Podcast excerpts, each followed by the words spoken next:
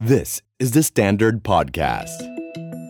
The Secret Sauce Executive Espresso. สวัสดีครับ ผมเคนนักคริน และนี่คือ The Secret Sauce Executive Espresso สรุปความเคลื่อนไหวในโลกเศรษฐกิจธุรกิจแบบเข้มข้นเหมือนเอสเปรสโซให้ผู้บริหารอย่างคุณไม่พลาดประเด็นสำคัญ คลัสเตอร์ทองหล่อโควิด -19 ระลอกใหม่ อาจจะรุนแรงกว่าเดิมถึง 170 เท่า เราควรจะรับมืออย่างไร อะไรคือทางออกกันแน่ สวัสดีครับ ผู้คุณผู้ฟัง The Secret Sauce นะครับ ผมไม่แน่ใจว่าทุกท่านตอนนี้กำลังใจ ความรู้สึกเป็นอย่างไรบ้าง แต่เชื่อว่าก็คงจะมีความอึดอัด ความไม่สบายใจเกิดขึ้นนะครับ เพราะว่าประเทศไทยสำหรับผมเนี่ยได้เกิด ระลอก 3 ของโควิด -19 อีกครั้งหนึ่งแล้ว ซึ่งครั้งนี้ต้องบอกว่าถ้าใครเป็นคนเมืองเนี่ยมันใกล้ตัวมาก ๆ มันอยู่ในกรุงเทพมหานครที่เราพูดกันก็คืออยู่ในคลัสเตอร์ของสถานบันเทิงทองหล่อและเอกมัย ครั้งแรกเนี่ยมันเป็นคลัสเตอร์ในลักษณะของสถานเกี่ยวกับศาสนา สนามมวยใช่ไหมครับ ครั้งที่2เนี่ยเป็นคลัสเตอร์ของสมุทรสาคร แต่ครั้งนี้เนี่ยมันเป็นเรื่องของสถานบันเทิง ก็เห็นพื้นฐานวิธีการหรือว่า pattern การระบาดที่แตกต่างกันออกไป วันนี้อยากจะชวนคุยกันประมาณ 3-4 ประเด็นนะครับ ประเด็นที่ 1 ก็คือเรื่องของแพทเทิร์นการระบาดในครั้งนี้ทำไมคุณหมอยงถึงบอกว่ามันอาจจะรุนแรงกว่าเดิมถึงประมาณ 170 เท่า ทั้งในแง่ของการกลายพันธุ์ตัวเชื้อไวรัสเอง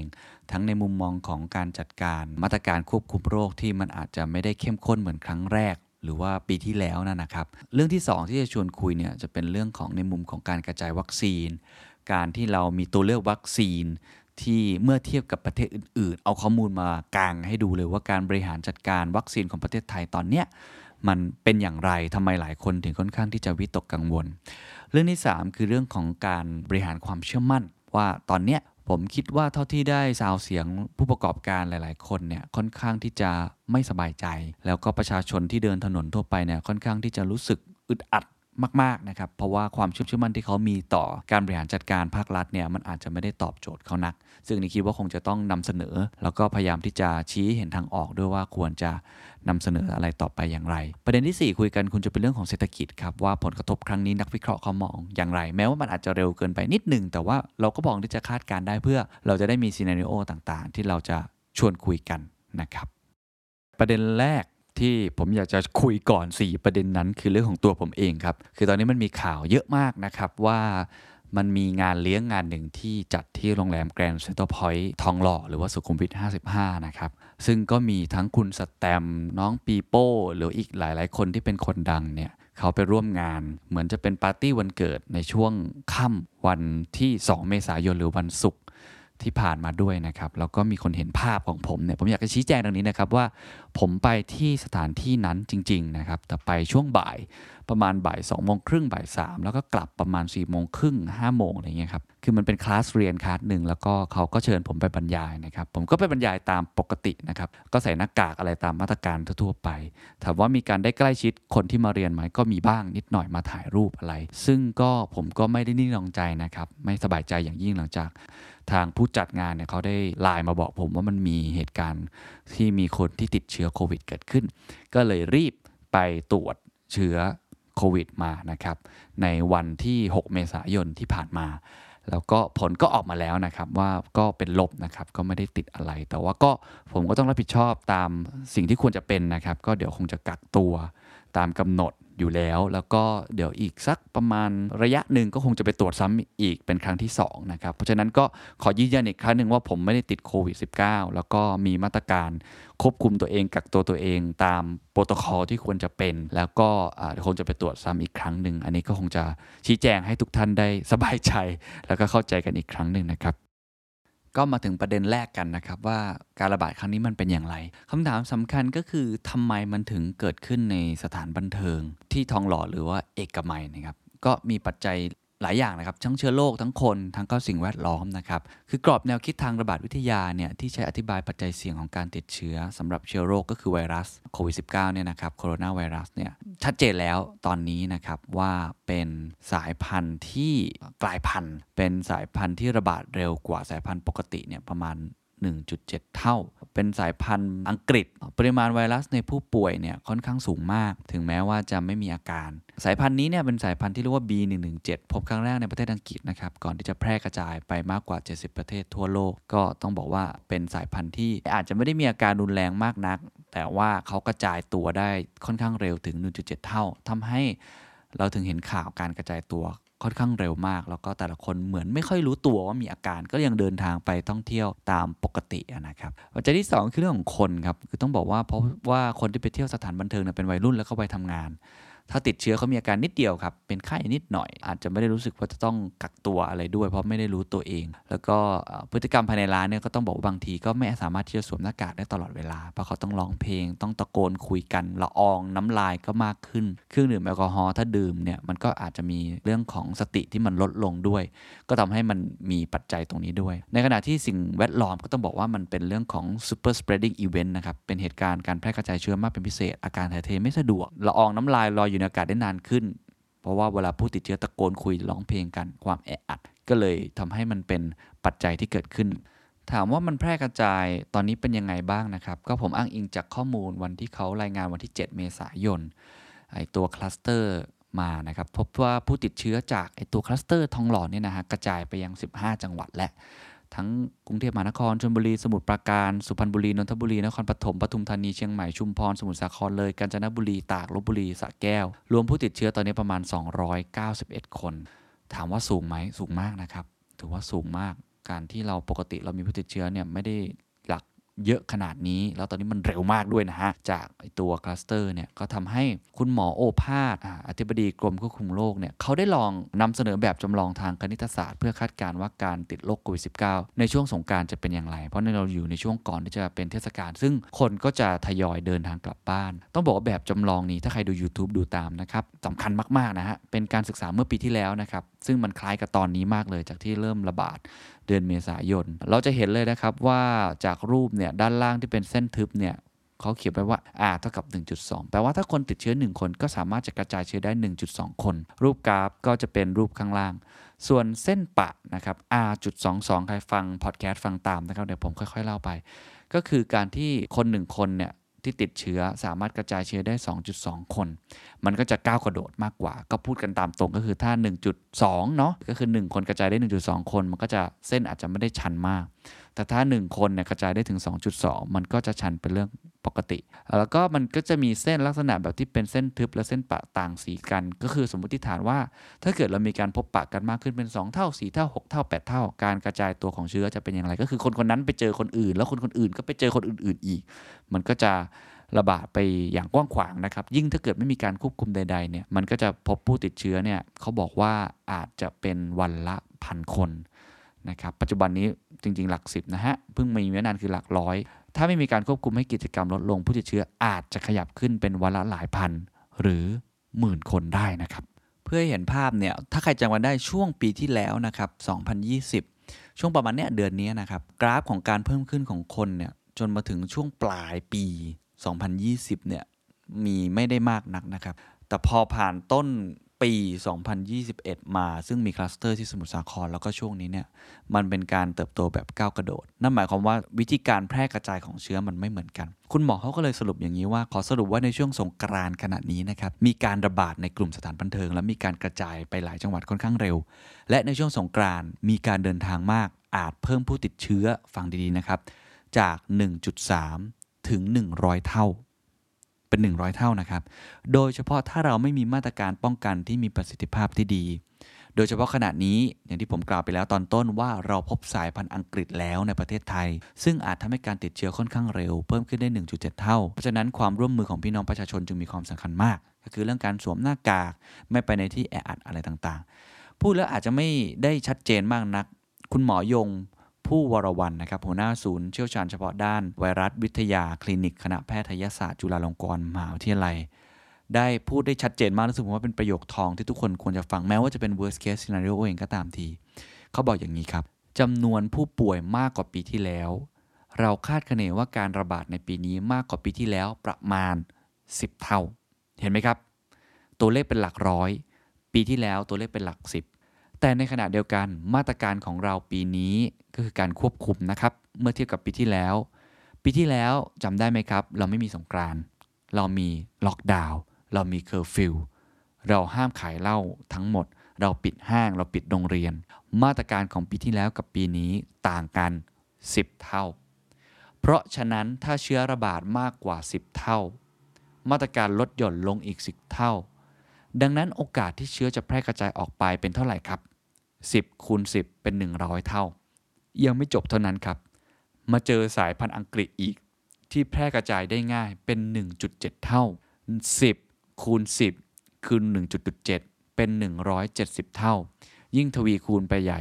เพราะฉะนั้นเมื่อเห็นตัวเลขอันนี้แล้วก็ทำให้คุณหมอนั้น ค่อนข้างที่จะมีความกังวลได้เหมือนกันครับ คุณหมอยงยังกล่าวต่อว่าโอ้โหถ้าอย่างนี้ทำยังไงดีครับ ถ้าเป็นไปได้ใครที่ไม่มีความจำเป็นก็ลดการเดินทาง เพราะอย่าลืมว่าภาครัฐตอนนี้ไม่ได้ห้ามเดินทางนะครับ แต่ขอความร่วมมือเท่านั้นเองว่าถ้าไม่จำเป็นก็อย่าเดินทาง แต่ถ้าจำเป็นก็เดินทางได้ปกติ แต่ขอให้มีมาตรการที่เคร่งครัด ตั้งแต่ออกจากบ้านเลย ส่วนสายพันธุ์อังกฤษที่มีคำถามว่าวัคซีนช่วยได้ไหมตอบได้เลยว่า สายพันธุ์ที่มีการกลายพันธุ์ทั่วโลกขณะนี้มี 3 สายพันธุ์ อังกฤษแอฟริกาใต้ และบราซิล สายพันธุ์อังกฤษแพร่กระจายได้เร็ว แต่วัคซีนยังมีประสิทธิภาพเหมือนเดิม เพราะความรุนแรงของโรคเหมือนเดิม เพียงแต่การระบาดทำได้เร็ว ย้ำอีกครั้งครับ วัคซีนยังมีประสิทธิภาพเหมือนเดิม เพราะความรุนแรงของโรคเหมือนเดิม เพียงแต่การระบาดมันมากกว่าเดิมก็คือเป็น 1.7 เท่า เพราะฉะนั้นเรื่องนี้ยังเหมือนเดิม เพียงแต่ว่าถ้าใครที่ฉีดไปแค่โดสแรก แล้วระหว่างนั้นอาจจะมีการติดหรือไปสัมผัสผู้ติดเชื้อ ถามว่าติดติดเชื้อได้ไหมคุณหมอยังบอกว่าติดได้ เพียงแต่ว่าอาจจะไม่เกิดอาการรุนแรงถึงขั้นที่ต้องเข้าโรงพยาบาล เพราะว่าสามารถที่จะมีภูมิคุ้มกันอะไรระดับหนึ่ง แต่อาจจะติดได้อยู่ ทีนี้มาถึงพอยต์สำคัญที่สุดครับเขาบอกว่าเขาเคยคำนวณไว้ครับว่าในประเทศไทย ถ้าคนไทยฉีดวัคซีนทั้งประเทศวันละ 10,000 โดส เราจะใช้เวลา 30 ปีถึงได้ภูมิคุ้มกันกลุ่มเกิดขึ้น ก็คือ herd immunity ถ้าเราขยับเป็น 1 0 0 0 0แโดสต่อวัน ใช้เวลา 3 ปีได้ภูมิคุ้มกันกลุ่ม แต่ถ้า 3 0 0แสนโดสต่อวัน ใช้เวลาเพียง 1 ปีเท่านั้นจะได้ภูมิคุ้มกันกลุ่ม คุณโมยงพูดเหมือนเป็นการบอกนะครับว่า ปัจจุบันนี้ประเทศไทยฉีดวันละกี่โดสครับ ผมก็รีบกลับไปเช็คให้นะครับ ถ้าเรายังฉีด 1 โดส เราใช้เวลาอีก 30 ปีนะครับ ตอนนี้ตัวเลขล่าสุดนะครับ บอกว่าเราฉีดกันเนี่ยโดยทั่วๆไปนะฮะปัจจุบันนี้เนี่ยต่อวันเนี่ย ประมาณ 20,000 กว่าโดส ถือว่ายังกระจายได้ไม่ดีมากนักนะครับ เพราะว่าบางวันเนี่ยได้แค่ประมาณหมื่นกว่าโดสเองนะครับ ก็เลยอยากจะชวนคุยเรื่องที่2นะครับก็คือเรื่องของการ กระจายวัคซีนหรือในแง่ของแผนการจัดการ อันเนี้ยเราพูดกันมาค่อนข้างเยอะนะครับแล้วก็เป็นความกังวลอย่างหนึ่งนะว่าประเทศไทยเนี่ยรัฐบาลเนี่ยบางคนบอกว่าแทงม้าตัวเดียวบางละจัดการนู่นนี่นั่นบางละแต่จริง ๆ เราสามารถที่จะมีกระบวนการผลิตของตัวเอง ซึ่งจะน่าจะได้ในช่วงประมาณมิถุนาพฤษภาอะไรอย่างเงี้ยอยู่แล้วนะครับโดยสรุปเนี่ยตอนนี้ประเทศไทยก็มีวัคซีนที่ไรแล้วก็แอปพูแล้ว 3 3 ตัวนะครับแน่นอนตัวที่เราใช้ เยอะที่สุดก็คือ a s t r a z เซ e c a นะครับแล้วก็อีกตัวหนึ่งก็คือเรื่องของ s i n o v a c แล้วก็ Johnson Johnson ที่ฉีดโดสเดียวค่อนข้างมีความพิเศษเนี่ยแอปพูไปแล้ว แต่ว่าหลักๆ ตอนนี้ประเทศไทยใช้ตัว 2 ยี่ห้อนี้ก็คือ a s t r a z เซ e c a กับ s i n o v a c นะครับ ผมพาไปดูก่อนนะครับว่า 1 เดือนผ่านไปเนี่ยประเทศไทยกระจายวัคซีนเอาแบบครบ 2 เข็มนะฮะเพราะว่าเราต้องนับเป็น 2 เข็มนะ เพราะคนคนนึงต้องฉีด 2 เข็มถูกไหมฮะถึงจะเกิดภูมิคุ้มกันเกิดขึ้นเนี่ยกี่เปอร์เซ็นต์ของวัคซีนทั้งหมดนะครับ คือต้องบอกว่าตอนนี้1เดือนเสร็จที่ผ่านมานับตั้งแต่ 28 กุมภาพันธ์ถึง 6 เมษายน ประเทศไทยกระจายวัคซีนโควิด -19 ให้ประชาชนครบ 2 โดสแล้ว 10.45% 10.45%อันนี้ย้ำนะครับว่าจากวัคซีน 2 ยี่ห้อจำนวนเนี่ยรวมกันตอนนี้นะครับ 949,557 โดส ซึ่งก็แบ่งเป็นวัคซีนซีโนแวค ก็มีประมาณ 860,000 กว่าโดสนะครับ แล้วก็แอสตราเซเนกาประมาณ 85,000 กว่าโดส คือประมาณเกือบเกือบล้านอะ่ะ เราฉีดได้ถ้ารวมแบบคนที่ฉีดครบ 2 โดสจริง ๆ เนี่ย ประมาณ 49,635 ราย เท่ากับประมาณ 10.45%ถามว่าเยอะไหมครับ ถ้าอยากจะพูดให้เห็นภาพ ก็ต้องไปเปรียบเทียบกับประเทศอื่น ๆ ผมไม่อยากจะเทียบ ประเทศที่ต้องบอกว่าพัฒนาแล้วเอางี้แล้วกัน เพราะว่าถ้าเกิดประเทศไปเทียบกับสหรัฐอเมริกาจีน EU อินเดียสหราชอาณาจักรเนี่ยอาจจะไม่แฟร์นัก หรือว่าไปเทียบกับประเทศที่เขาฉีดประชากรในสัดส่วนมากที่สุด อย่างเช่น อิสราเอลฉีดไปถึง 55.9%แล้วเนี่ยนะครับหรือว่าสหรัฐอาหรับเอมิเรตฉีดไปถึง 40.0%แล้ว พวกเนี้ยมันอาจจะดูไกลตัวไปนิดหนึ่งเนาะ ผมพาไปดูข้อมูลอันนี้ครับ เป็นข้อมูลการฉีดวัคซีนในภูมิภาคอาเซียน อันนี้เอาแค่ฉีดนะ ในตอนนี้เลยนะครับ เป็นข้อมูลจากกระทรวงการอุดมศึกษาวิทยาศาสตร์วิจัยและนวัตกรรมหรืออว. ด้วยนะครับ เขาอ้างอิงที่มาจากบลูมเบิร์กเขาบอกว่าประเทศที่ฉีดแล้ว 9 ประเทศในอาเซียน ประเทศไทยอยู่ในอันดับที่ 6 ครับ จาก 9 นะครับ สิงคโปร์อันดับที่ 1 นะครับ ฉีดไปแล้วประมาณครอบคลุมประชากรถ้าคิดเป็นเปอร์เซ็นต์เนาะจะได้เปรียบเทียบได้ง่ายกว่า ก็คือ 13.3%อินโดนีเซีย อันดับที่ 2 ฉีดไป 2.5%อันดับที่ 3 เมียนมาครับ ฉีดไปแล้ว 1%อันดับที่ 4 กัมพูชา ฉีดไปแล้ว 1.3%อันดับที่ 5 มาเลเซียครับ ฉีดไปแล้ว 1.2%และอันดับที่ 6 คือประเทศไทย ฉีดไปแล้ว 0.4%อันนี้นับจับจำนวนที่ฉีดเป็นโดสไม่ใช่คนนะครับ เพราะถ้าเป็นคนจริงๆ คุณต้องหาร 2 อีกถูกไหมฮะ เพราะว่ามันต้องนับเป็นเรื่องของคนหนึ่งต้องฉีด 2 โดส ย้ำอีกครั้งว่าประเทศไทยอยู่ในอันดับที่ 6 ของอาเซียน เราตามหลังมาเลเซีย ตามหลังกัมพูชา ตามหลังพม่า ตามหลังอินโดนีเซีย แล้วก็ตามหลังสิงคโปร์ ประเทศที่อยู่ข้างหลังเรามีฟิลิปปินส์เวียดนามลาว แล้วก็บรูไนนะครับทีนี้พอดูเรื่องของจำนวนโดสที่ฉีดไปแล้ว ซึ่งย้ำอีกครั้งหนึ่งประเทศไทย ฉีดไปประมาณ 0.4%เนี่ยนะครับ เราไปดูประเภทกันได้ไงครับ ว่าประเภทหรือแผนจัดหาแล้วก็ส่งมอบวัคซีนเนี่ยในอาเซียนแล้วกันเนาะไม่ต้องไปดูประเทศอื่นแล้วกันเอาอาเซียนแล้วกัน ว่าเรามี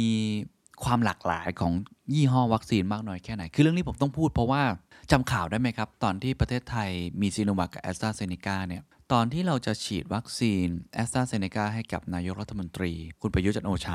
ตอนนั้นมันมีข่าวเรื่องริ่มเลือดเกิดขึ้นว่า การฉีดวัคซีนโควิด -19 ของแอสตราเซเนกาอาจจะเกิดริ่มเลือดเกิดขึ้น ผลก็คือวันนั้นทางรัฐบาลตัดสินใจเบรกทันทีที่จะฉีดวัคซีนให้กับนายก เพราะว่าไม่แน่ใจ นั่นแหละครับ เป็นสาเหตุหนึ่งที่บอกนะครับว่าถ้าวันนั้น WHO ไม่ได้ยืนยันว่าไอภาวะริ่มเลือดอุดตันเนี่ยในหลอดเลือดเนี่ยมันเกี่ยวข้องกับไอตัววัคซีนคำถามก็คือท่านนายกรัฐมนตรีจะไปฉีดวัคซีนตัวไหนฮะเพราะว่า ตัวซีโนวัคเองก็ยังไม่ได้มีการวิจัยทดลองในผู้ป่วยที่อายุเกิน 60 ปีขึ้นไป ถูกไหมฮะ อะ แล้วถ้าแบบนี้มันก็จะย้อนกลับมาสู่คำถามของหลาย ๆ คนที่เคยตั้งคำถามว่าการบริหารความเสี่ยงหรือ risk management ซึ่งบนเรื่องนี้ผมพูดบ่อยนะครับ ในเชิงธุรกิจนะครับ เราต้องไม่เอาไข่ไปใส่ไว้ในตะกร้าใบเดียว ถูกไหมฮะ ต้อง diversify กระจายความเสี่ยง ถ้าวันนั้น ผลปรากฏว่า a s t r a z เซ e c a มีผลจริง ๆ กับภาวะริ่มเลือดอุดตันในในในหลอดเลือดเนี่ยคำถามก็คือทางเลือกของเราคืออะไรพอพูดแบบนี้ลองไปดูประเทศอื่น ๆ ดีไหมครับ ว่าในอาเซียนเนี่ยนะครับเขามีทางเลือกของวัคซีนมากน้อยแค่ไหน เพราะว่าผมไม่ต้องดูประเทศที่มีการจองวัคซีนมากสุดเนาะอินเดียอย่างเงี้ยมีหลายยี่ห้อมาเลยสหรัฐอเมริกานี่เป็นประมาณ 6 ยี่ห้อนะครับสหรัฐอาณาจักรนี่เป็น 8 ยี่ห้อนะครับ เอาแค่ในอาเซียนก่อนสิงคโปร์นะครับมี Pfizer BioNTech Moderna Sinovac แล้วก็ Arcturus นะครับ อินโดนีเซียครับ มี Sinovac AstraZeneca Oxford Pfizer BioNTech COVAX Novavax แล้วก็ Merah Putih นะครับ เมียนมาครับ มีรัฐบาลอินเดียบริจาคของแอสตราเซเนกาให้ มี COVAX มี Sputnik V แล้วก็มีเรื่องของรัฐบาลออสเตรเลียบริจาค กัมพูชาใช้ซีโนฟาร์มเป็นหลักนะครับ มี COVAX อีก 7 ล้านโดส แล้วก็มาเลเซียมี Pfizer BioNTech Sinovac Sputnik a s t r a z เซ e c a Oxford COVAX ควัคคารไซโนไบโอแล้วก็โมเดอร์นาด้วย ประเทศไทยอย่างที่ทราบครับ มีซีโนแวคกับแอสซาเซเนกาฟิลิปปินส์มีไฟเซอร์เบลเอนเทคแอสซาเซเนกาออกฟอร์ดซีโนแวคบูรานาโนวาแวคกัมมาเลยาโควัคเวียดนามมี AstraZeneca Oxford Covax Sputnik V Pfizer ลาวมี Gamaleya Sinopharm Covax นะครับ อันนี้เป็นข้อมูลจากกระทรวงการอุดมศึกษาวิทยาศาสตร์และวิจัยและนวัตกรรมยืนยันว่าเป็นข้อมูลจากรัฐบาลนะครับเป็นกระทรวงของภาครัฐเองเลยออกมาให้ข้อมูลแบบนี้ ก็ต้องชื่นชมนะครับที่เปิดเผยข้อมูลมาแบบนี้ ก็เห็นชัดเจนว่าประเภทหรือยี่ห้อของวัคซีนที่ประเทศไทยมีเนี่ยเมื่อเทียบกับประเทศอื่นในอาเซียนนะต้องบอกว่าเรามีความหลากหลายน้อยกว่า อันนี้ว่ากันตามตรง นั่นก็เลยเป็นเรื่องของคำถามที่ฝ่ายค้านเองเนาะเขาก็มีการตั้งคำถามเรื่องนี้ หรือประชาชนก็สงสัยว่า ไอ้การที่เราพึ่งพาวัคซีนแค่ 2 ยี่ห้อนี้มันจะช่วยทำให้วิกฤตโควิด -19 หรือว่าตัวเลือกของประชาชนเนี่ยมันมีน้อยเกินไปหรือเปล่า อันนี้ผมคงไม่ตอบคำถามนี้นะครับ แต่ลองชวนคิดดูกับคุณผู้ฟังนะครับ ซึ่งมันก็เลยทำให้ใน Facebook ผม Twitter ผมเนี่ยมีคนถามคำถามเรื่องนี้เยอะนะครับ ว่าถ้าอย่างนั้นเราเปิดทางให้ภาคเอกชน หรือโรงพยาบาลต่างๆ ที่เขาพร้อมมากเลยในการที่จะสั่งซื้อวัคซีนที่ approve แล้วจากออยเนี่ย แล้วมาฉีดกันเองได้ไหมจะฉีดเข็มละห้าหกพันคนที่เอาว่ากันตามตัวมีฐานะก็อาจจะอยากจะฉีด ซึ่งเรื่องนี้เอาเอา to be fair นะครับผมก็ไปหาข้อมูลมาก็เห็นว่าตอนนี้มีน้อยมากในทั่วโลกนะครับที่ดำเนินมาตรการนี้เพราะว่าส่วนใหญ่เนี่ยตัววัคซีนเนี่ยมันมีลักษณะเฉพาะของมันอยู่ทำให้ไม่ค่อยเห็นนะครับในรัฐบาลทั่วโลกที่เขาใช้วิธีการที่เปิดช่องให้ทางเอกชนเนี่ยเขา ได้มีการสั่งซื้อเข้ามาเองนะครับ อันนี้ทีมงาน THE STANDARD ก็ได้ทำข้อมูลเข้ามาให้เห็นเลยว่าส่วนส่วนท้องถิ่นและภาคเอกชนเนี่ยจัดซื้อได้เองหรือไม่นะครับ ก็จะเห็นชัดเจนว่า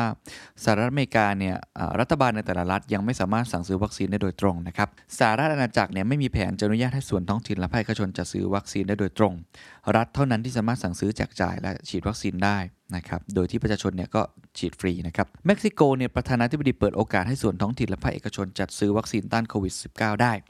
ภายใต้เงื่อนไขว่าต้องแจ้งรายละเอียดการจัดซื้อและแผนงานทั้งหมดแก่รัฐบาลกลางเพื่อไม่ให้กระทบกับเป้าหมายระดับชาติ แล้วก็จะต้องเป็นวัคซีนตัวที่ทางการอนุมัติ เหตุผลสำคัญบางประการเนี่ยเขาบอกชัดเจนว่าตัววัคซีนเนี่ยยังอยู่ในช่วงอนุญาตให้ใช้ได้เป็นกรณีฉุกเฉินเท่านั้น เป็นประเด็นเรื่องความปลอดภัย ผู้ผลิตแล้วก็ทดสอบวัคซีนบางรายยังไม่มีแผน ที่จะขายให้ส่วนท้องถิ่นหรือภาคเอกชนโดยตรงด้วย วัคซีนป้องกันโควิด -19 มีปริมาณจำกัด หากอนุญาตให้เกิดภาวะขาดแคลนวัคซีนอย่างหนักเนี่ยอาจจะกระทบกับเป้าหมายการฉีดวัคซีนให้ครอบคลุมกลุ่มเสี่ยงในแต่ละประเทศ แล้วก็อาจก่อให้เกิดปัญหาความไม่เท่าเทียมในการเข้าถึงวัคซีนด้วยเพราะฉะนั้นโดยสรุปครับ part ที่ 2 เรื่องการบริหารจัดการวัคซีนเนี่ย ผมสรุปเป็นอย่างนี้ว่า 1 ก็คือไม่หลากหลาย เมื่อเทียบกับประเทศรอบข้างก็คือมีแค่ 2 ยี่ห้อ 2. ไม่รวดเร็วนะครับ หรือว่าไม่สามารถที่จะเข้าถึงประชาชนได้ดีนัก เพราะว่าน้อยกว่า 0.4%นี่มันก็ถ้าเทียบกับประเทศอื่นก็ถือว่าช้าไปมากเหมือนกัน อันนี้โดยสรุปคือเป็นอย่างนี้ มาถึงประเด็นที่ 3 นะครับ ซึ่งอันนี้ผมคงยอมรับว่าไม่ได้มีข้อมูลอ้างอิงอะไรในเชิงตัวเลขอะไร แต่ว่าเป็นการซาวเสียง เป็นความรู้สึกที่ผมได้ยินมานะครับค่อนข้างมากทีเดียว ต้องยืนยันอีกครั้งว่ามันเป็นความเห็นนะครับ อันนี้ก็คิดไม่เหมือนกันก็ไม่เป็นไรนะครับ ก็คือพอเราเห็นเรื่องของ part ที่ 1 ก็คือการที่เราเกิดคลัสเตอร์ที่ทองหล่อเกิดขึ้น ซึ่งเราเห็นคนที่อาจจะบอกว่าเป็นรัฐมนตรี เป็นคนที่มีชื่อเสียงในภาครัฐ หรือว่าคนที่อาจจะมีรายได้สูงหน่อยเกิดขึ้นอันนั้นประเด็นที่1 ประเด็นที่ 2 ก็คือเรื่องของการจัดการวัคซีนที่มันเกิดความกังวลว่าเอ๊ะมันเข้าไม่ถึงสักที แล้วก็มีความหลากหลายที่ไม่ได้มากนักเนี่ยมันก็เลยมาถึงประเด็นที่ 3 ก็คือใช้คำว่า trust ละกันความเชื่อมั่นที่เกิดขึ้น ตอนนี้ต้องบอกว่าคนมีความเชื่อมั่นค่อนข้างน่าเป็นห่วงนะฮะถ้าถามผมคือไม่ว่าทางภาครัฐจะพูดอะไรออกมาเนี่ยสื่อสารอะไรออกมาเนี่ยในฐานะนักสื่อสารอย่างผมเนี่ยต้องบอกว่ามันประสิทธิภาพมันค่อนข้างน้อย คนไม่ค่อยเชื่อสักเท่าไหร่ นะครับทั้งที่จริงๆหลายครั้งเนี่ยเป็นประเด็นที่สำคัญมากๆ ซึ่งตรงนี้ต้องบอกว่าก็เป็นเพราะว่าหลาย ๆ ครั้งที่มันเกิดเหตุการณ์ต่างๆ เกิดวิกฤตต่างๆเนี่ยการจัดการเนี่ยมันอาจจะไม่ถูกใจเขามันสับสน แล้วก็อาจจะรู้สึกว่าสิ่งที่มันทำแล้วมันเกิดขึ้นเนี่ยมันอาจจะทำให้เขาน้อยใจไม่สอดคล้องกับสถานการณ์ปัจจุบัน อย่างเช่น มีคนพูดเรื่องไทม์ไลน์ใช่ไหมฮะว่าอ้าวไทม์ไลน์ทำไมเป็นคุณแสตมป์เป็นดาราหลายคนเนี่ยเขาก็แจ้งไทม์ไลน์กันแบบปกติ เพื่อให้ทุกคนได้ระวังตัวกันเนาะอันนี้ก็เป็นเรื่องที่ภาครัฐเคยพูดด้วยซ้ำว่าต้องทำไม่งั้นอาจจะผิดกฎหมายถูกไหมครับแต่กลายเป็นว่าทำไมถึงเป็นรัฐมนตรีบางท่านคนที่อยู่ในหน่วยงานภาครัฐหลาย ๆ ท่านเนี่ยจึงไม่ได้มีการแจ้งไทม์ไลน์ออกมา อันนี้คนก็เริ่มรู้สึกแล้วอันนี้ผมว่ากันตามแฟกต์นะฮะอันที่ 2 ก็คือครั้งนี้ก็เหมือนผู้ประกอบการเองเขาก็พยายามทำหน้าที่ตัวเองให้ดีที่สุด นะครับผมได้สัมผัสค่อนข้างเยอะ เขาก็พยายามเต็มที่มากเลย แต่ว่าพอมันเกิดเหตุการณ์แบบนี้ขึ้นมานะครับซึ่งมันก็เกิดในเนี่ยสารบันเทิงตอนกลางคืนอะไรอย่างเงี้ยมันก็ไปกระทบกับคนที่เป็นผู้ประกอบการโดยเฉพาะรายย่อย ที่รัฐก็บอกว่าให้เปิดได้แค่ถึง3ามทุ่ม แล้วก็ห้ามจำหน่ายแอลกอฮอล์ซึ่งแน่นอนเราก็ต้องเคารพการตัดสินใจ แล้วก็ต้องบอกว่ามันเป็นมาตรการกับควบคุมโรค แต่อันนี้ไม่ใช่ความเห็นผมนะแต่เป็นการเซาเสียงมาคนก็รู้สึกว่าโอ้โห มันโดนอีกแล้วอะ คนที่โดนเป็นคนแรก ๆ เสมอก็คือผู้ประกอบการรายเล็ก ๆ แต่รายใหญ่ไม่ค่อยโดนสักเท่าไหร่นะฮะหรือว่าทำไมพวกเขาเนี่ยอาจจะไม่ได้เป็นคนที่ทำอะไรผิด แต่ว่าโดนผลกระทบด้วย ซึ่งอันนี้ว่ากันตามตรงก็คือมันมันก็ต้องจัดการกันแบบนี้ถูกไหมฮะเพราะว่าสถานบันเทิงการดื่มแอลกอฮอล์เนี่ยมันเป็นปัจจัยหนึ่งที่ค่อนข้างที่จะมีผลอย่างยิ่ง แต่อันนี้ผมเอามาเล่าให้ฟังว่ามันก็มีความรู้สึกที่เกิดขึ้นนะครับทำให้ความเชื่อมั่นที่เกิดขึ้นเนี่ยมันลดน้อย ถอยลงมาก เมื่อรวมกับเรื่องวัคซีน เมื่อรวมกับเรื่องต่างๆ ที่บอกว่าเฮ้ยมันเจ็บแล้วมันจบ แต่ครั้นี้มันไม่จบสักทีอะมันกลายเป็นว่าโรคโควิด -19 มันเป็นมันเป็นโรคที่ต้องอยู่กับเราอะนะครับผมเคยสัมภาษณ์คุณหมอหลายท่านก็บอกว่ามันต้องอยู่กับเรา มันเป็นโรคประจำถิ่น ดูจากสถานการณ์ที่ผมพูดเสมอว่ามันคือเรื่องของ resilience เรื่องของ agility มันก็เป็นอย่างนั้นจริงๆถูกไหมครับคือมันก็กลับมาอีกเรื่อง ซึ่งดูในเคสต่างประเทศก็เป็นอย่างนี้แหละครับ มันก็มันก็มีระลอกหนึ่งระลอกสองระลอกสามเกิดขึ้น มันก็เลยทำให้คนรู้สึกว่า พูดตรงๆนะเขา เขาเขาเหนื่อยฮะผมก็เหนื่อยเหมือนกันนะทุกคนคงเหนื่อยคือเฮ้ยมันเกิดขึ้นอีกแล้วหรอ มันท้อเหมือนกันนะครับ มันอึดอัดเหมือนกันเนาะ ยิ่งมองไปรอบข้างเกมเชนเจอร์ที่เราคาดหวังมากๆ ว่ามันจะเกิดขึ้นในปัจจุบัน ถามว่าปีนี้ต่างไงกับปีที่แล้ว ต่างกันที่สุดคือเรื่องวัคซีนถ้าถามผมนะครับ ปีที่แล้วเนี่ย เรายังพออดทนได้เพราะเราไม่เคยเจอด้วยเหตุการณ์แบบนี้ด้วยกันพร้อมกันทั่วโลกเรายินดีที่จะล็อกดาวน์เรายินดีที่จะเคอร์ฟิวและยินดีที่จะปิดตัวเองขังตัวเองอยู่ที่บ้าน เพื่อให้กราฟมันตกลงที่สุด แต่พอมันสถานการณ์มันดีขึ้นแล้ว มันก็ไปเกิดเหตุการณ์เรื่องบ่อนเรื่องอะไรต่างๆ แรงงานต่างด้าว ซึ่งตอนนี้ก็ยังไม่มีคำตอบออกมาที่ชัดเจน แล้วก็สถานการณ์ก็ดีขึ้นกลับมาอีก ทุกคนก็คิดว่าเทศกาลสงการก็คงเป็นเทศกาลที่ทำให้ทุกคนเนี่ยได้ฝืนหลายคนบอกผมว่าช่วงมีนาคมเป็นช่วงที่ยอดดีที่สุด แล้วก็คิดว่าพยายามจัดซื้อจัดจ้างเตรียมพร้อมไว้แล้วที่จะลุยเต็มที่ในช่วงสงกรานนะครับ แต่พอเกิดเหตุการณ์แบบนี้ก็ว่ากันตามตัวมันก็เหนื่อยเหมือนกันนะครับ มันก็ท้อเหมือนกันยิ่ง พอมองเป็นเรื่องของเกมเชนเจอร์ที่ทั่วโลกเนี่ย เจอเหตุการณ์คล้ายๆเราครับ แต่เพราะว่าเขามีการบริหารจัดการวัคซีน ที่ทำให้เขาไม่ต้องกังวลเรื่องนี้มาก ก็มีก็ติดไป นะครับแต่อย่างน้อยเราฉีดวัคซีนแล้ว หรือว่ามีเรื่องของการบริหารจัดการไอตัว vaccine passport อะไรก็ว่ากันไปเนี่ยมันก็ทำให้เขาค่อนข้างที่จะสบายใจได้มากขึ้น ก็ยังใช้ชีวิตต่อได้ แต่อันเนี้ยมันดูแล้วมันก็อาจจะทำให้หลายคนกังวลกับอนาคตของตัวเองค่อนข้างมาก เรื่องนี้แหละเป็นเรื่องที่ผมพยายามสะท้อนให้เห็นละกัน ผมยืนยันอีกครั้งว่าไม่ได้บอกว่าผิดหรือถูก แต่ว่าเป็นการสะท้อนให้เห็น ผมเชื่อว่าทุกท่านก็อาจจะรู้สึกคล้ายๆกันแบบนี้ รู้สึกกันแบบไหนก็ลองลองแลกเปลี่ยนกันได้นะครับ เพราะฉะนั้นก็มาส่วนสุดท้ายนะครับว่าผลกระทบในเชิงเศรษฐกิจนักเศรษฐศาสตร์เขามองกันอย่างไร ผมก็ลองไปดูว่าแต่ละคนเนี่ยเขามีการให้ความเห็นอย่างไร ส่วนใหญ่จะเห็นคล้ายๆ กันกับว่าครั้งนี้ค่อนข้างที่จะระบาดรวดเร็ว แม้ว่ามาตรการภาครัฐจะไม่ได้ออกมาว่าจะคุมยังไงก็ตามที แต่ว่ามันทำให้กราฟการฟื้นตัวของเศรษฐกิจที่มันน่าจะฟื้นตัว การบริโภคต่างๆ น่าจะดี การเดินทางการกระจายสู่รายได้ต่างจังหวัดเนี่ย มันก็อาจจะชะงัก ลงได้ ซึ่งตอนนี้กลุ่มที่มีการฟื้นตัวในช่วงที่ผ่านมาเนี่ยร้านอาหารสถานบันเทิงโรงแรมเนี่ยก็คงจะได้รับผลกระทบจากระลอกใหม่ แม้ว่าจะเชื่อว่าภาครัฐจะคงจะมีออกมาตรการที่ไม่ปิดเมือง แล้วก็พยายามลดความเสี่ยงแค่ในบางจุด บางกิจกรรมลดลง แต่ว่าเชื่อว่าสถานการณ์ปัจจุบันเนี่ยก็ยังไม่มีผลกระทบต่อการเปิดประเทศในปีนี้นะครับอีกท่านหนึ่งก็มีการพูดคล้ายๆกันนะครับว่าการระบาดรอบ3เนี่ยกระทบแน่นอน แต่ขึ้นอยู่กับว่าจะควบคุมได้เร็วแค่ไหน ต้องติดตามในช่วง 2 สัปดาห์ข้างหน้าก็เหมือนคุณหมอ ที่พูดไปแล้วว่าในช่วงสงกรานต์เนี่ยสำคัญมาก หากควบคุมสถานการณ์ได้ก็คาดว่าการระบาดจะสิ้นสุดภายใน 1-2 เดือน เพราะฉะนั้นเดือนเมษายนเนี่ยความกังวลมากขึ้น การฟื้นตัวชะงักแน่ๆ แล้วก็รอบนี้ต้องบอกมันใกล้ตัวมากขึ้นนะครับตอนนี้รัฐเนี่ยต้องมีความชัดเจน ในแง่ของมาตรการการรับมือ มีแผนแล้วก็การกระจายวัคซีนเพื่อสร้างความเชื่อมั่นให้กับประชาชนให้ได้นะครับขณะที่อีกท่านหนึ่งก็ก็พูดคล้ายๆกันเขาบอกว่า ตอนนี้กระทบความเชื่อมั่นการบริโภคการเดินทางจะลดลง มองว่าอาจจะใช้ระยะเวลานานกว่าโควิดเฟสสด้วยนะครับหรือระลอก 2 ทีนี้ก็ขึ้นอยู่กับผลกระทบของรัฐบาลว่าจะควบคุมสถานการณ์ได้เร็วแค่ไหน แล้วก็ท่านสุดท้ายนะครับก็บอกเหมือนกันว่าน่าจะกระทบประมาณระยะสั้นประมาณราวหนึ่งเดือนในส่วนของการบริโภคบรรยากาศการใช้จ่ายแผ่วลง แต่เชื่อว่าเดือนถัดไปจะปรับตัวขึ้น เห็นได้จากการระบาดระลอกก่อนก็คือระลอก2เนาะที่เศรษฐกิจก็ปรับตัวขึ้นในเดือนถัดมา แต่ว่าทั้งหมดทั้งมวลเนี่ยก็ต้องบอกว่าเป็นการคาดการณ์นะว่าคือพอยต์สำคัญที่สุดตอนนี้นะก็คือว่าผมคิดว่ารัฐบาลมีตัวเลือกอยู่2อสาทางนะครับซึ่งอันนี้เป็นตัวเลือกเก่าที่เคยใช้นะเขาอาจจะคิดวิธีการออกอื่นๆนะครับอันที่ 1จำได้ไหมครับ ครั้งที่แล้วเนี่ยเราทำการใช้ค้อนทุบกราฟเลยก็คือปิดเรายอมปิดทุกอย่าง ซึ่งประเทศอื่นอาจจะไม่ได้ใช้ถึงขั้นนี้ แล้วเราก็ทำได้ดีมากเรากดกราฟได้ดี แต่เราก็ต้องแลกมากับเศรษฐกิจที่โอ้ค่อนข้างที่จะเจ็บตัวสูงมาก แล้วก็ต้องมาเยียวยากันในภายหลัง กับแบบที่ 2 ก็คือเลือกเศรษฐกิจแล้วก็เปิดประเทศปกติ เปิดทุกอย่างปกติไม่ได้มีมาตรการอะไรอาจจะมีเฉพาะจุดไป ซึ่งอันนี้หลาย ๆ ประเทศก็ทำเหมือนกัน ก็ทำให้กราฟมันขึ้นไปเรื่อย ๆ ส่วนอย่างที่ 3 ก็คืออย่างที่บอกคือเรามีวัคซีน เกมครั้งนี้มันไม่เหมือนครั้งที่แล้วตรงที่มันมีเรื่องของวัคซีนเข้ามาด้วย อันนี้เป็นโจทย์ที่ยากมากนะถ้าถามผมนะโจทย์ที่ยากมากก็คือว่า ครั้งเนี้ยจะเลือกด้านใดด้านหนึ่งไม่ได้อีกต่อไปแล้ว จะเลือกเศรษฐกิจก็ วัคซีนเรายังไม่พร้อมก็น่ากังวล จะเลือกแต่ด้านสาธารณสุขก็ต้องบอกว่าคนก็ไม่ไหวแล้วเพราะเขาเจ็บมานานแต่มันไม่จบอะตอนนี้มันจบแล้วแต่มันยังเจ็บอยู่ถูกไหมฮะมันก็เป็นปัญหาอีกฉะนั้นถ้าถามผมตอนเนี้ยสิ่งที่เป็นปัญหามากที่สุด แล้วก็คิดว่าเป็นสิ่งสำคัญนะครับที่อยากจะสื่อสารให้กับทุกท่านด้วยใครที่มีส่วนเกี่ยวข้องอะไร ตอนนี้ปัญหาใหญ่ที่สุดสำหรับผมคือความเชื่อมั่นเศรษฐกิจสำคัญครับสาธารณสุขสำคัญ วัคซีนสำคัญ แต่สำคัญมากกว่านั้นคือ ความเชื่อมั่นของประชาชน ผมพูดในฐานะประชาชนเลย ความเชื่อมั่นที่เรามีต่อการจัดการ ต่อแผนงาน ต่อการกระจายวัคซีน ต่อการสื่อสาร ต่อความเหลื่อมล้ำต่อความเป็นธรรม ต่อทุกอย่างที่เกิดขึ้นตอนนี้ผมพูดตามตรงว่ามันมันลดลงเรื่อยๆ ลดลงตามระยะเวลาที่เกิดขึ้นด้วย จากครั้งก่อนๆที่ยังไม่ได้คำตอบ ฉะนั้นครั้งนี้ถือได้ว่าเป็นวิกฤตความเชื่อมั่นนะครับสำหรับผมที่จะต้องรีบฟื้นให้ได้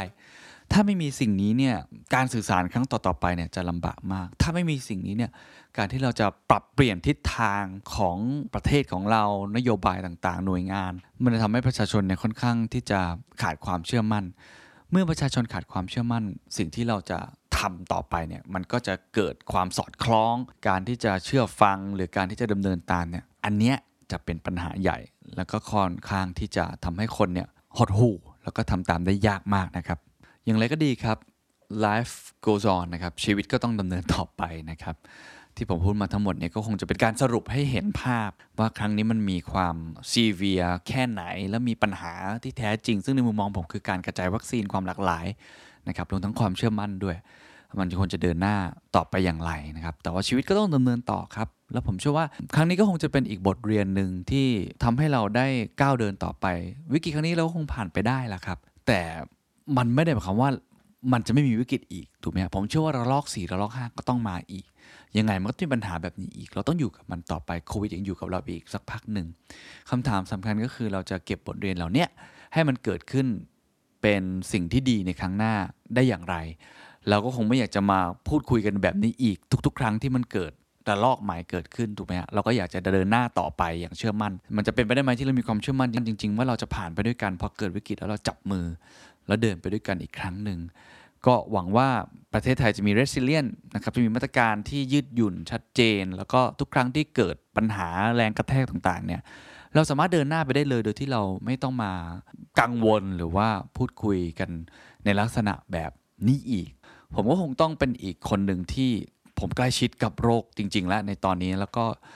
ยอมรับนะครับว่ามีบางช่วงก็อาจจะรู้สึกไม่สบายใจกับตัวเองมาก ผมคิดว่าสำคัญที่สุดคือกำลังใจจริง ๆนะครับ อย่าสิ้นซึ่งความหวังยังไงเราต้องมีความหวังเดินหน้าต่อไป โรคมันก็เป็นแค่โรคโรคหนึ่งไวรัสก็เป็นแค่เชื้ออันหนึ่งนะครับ ที่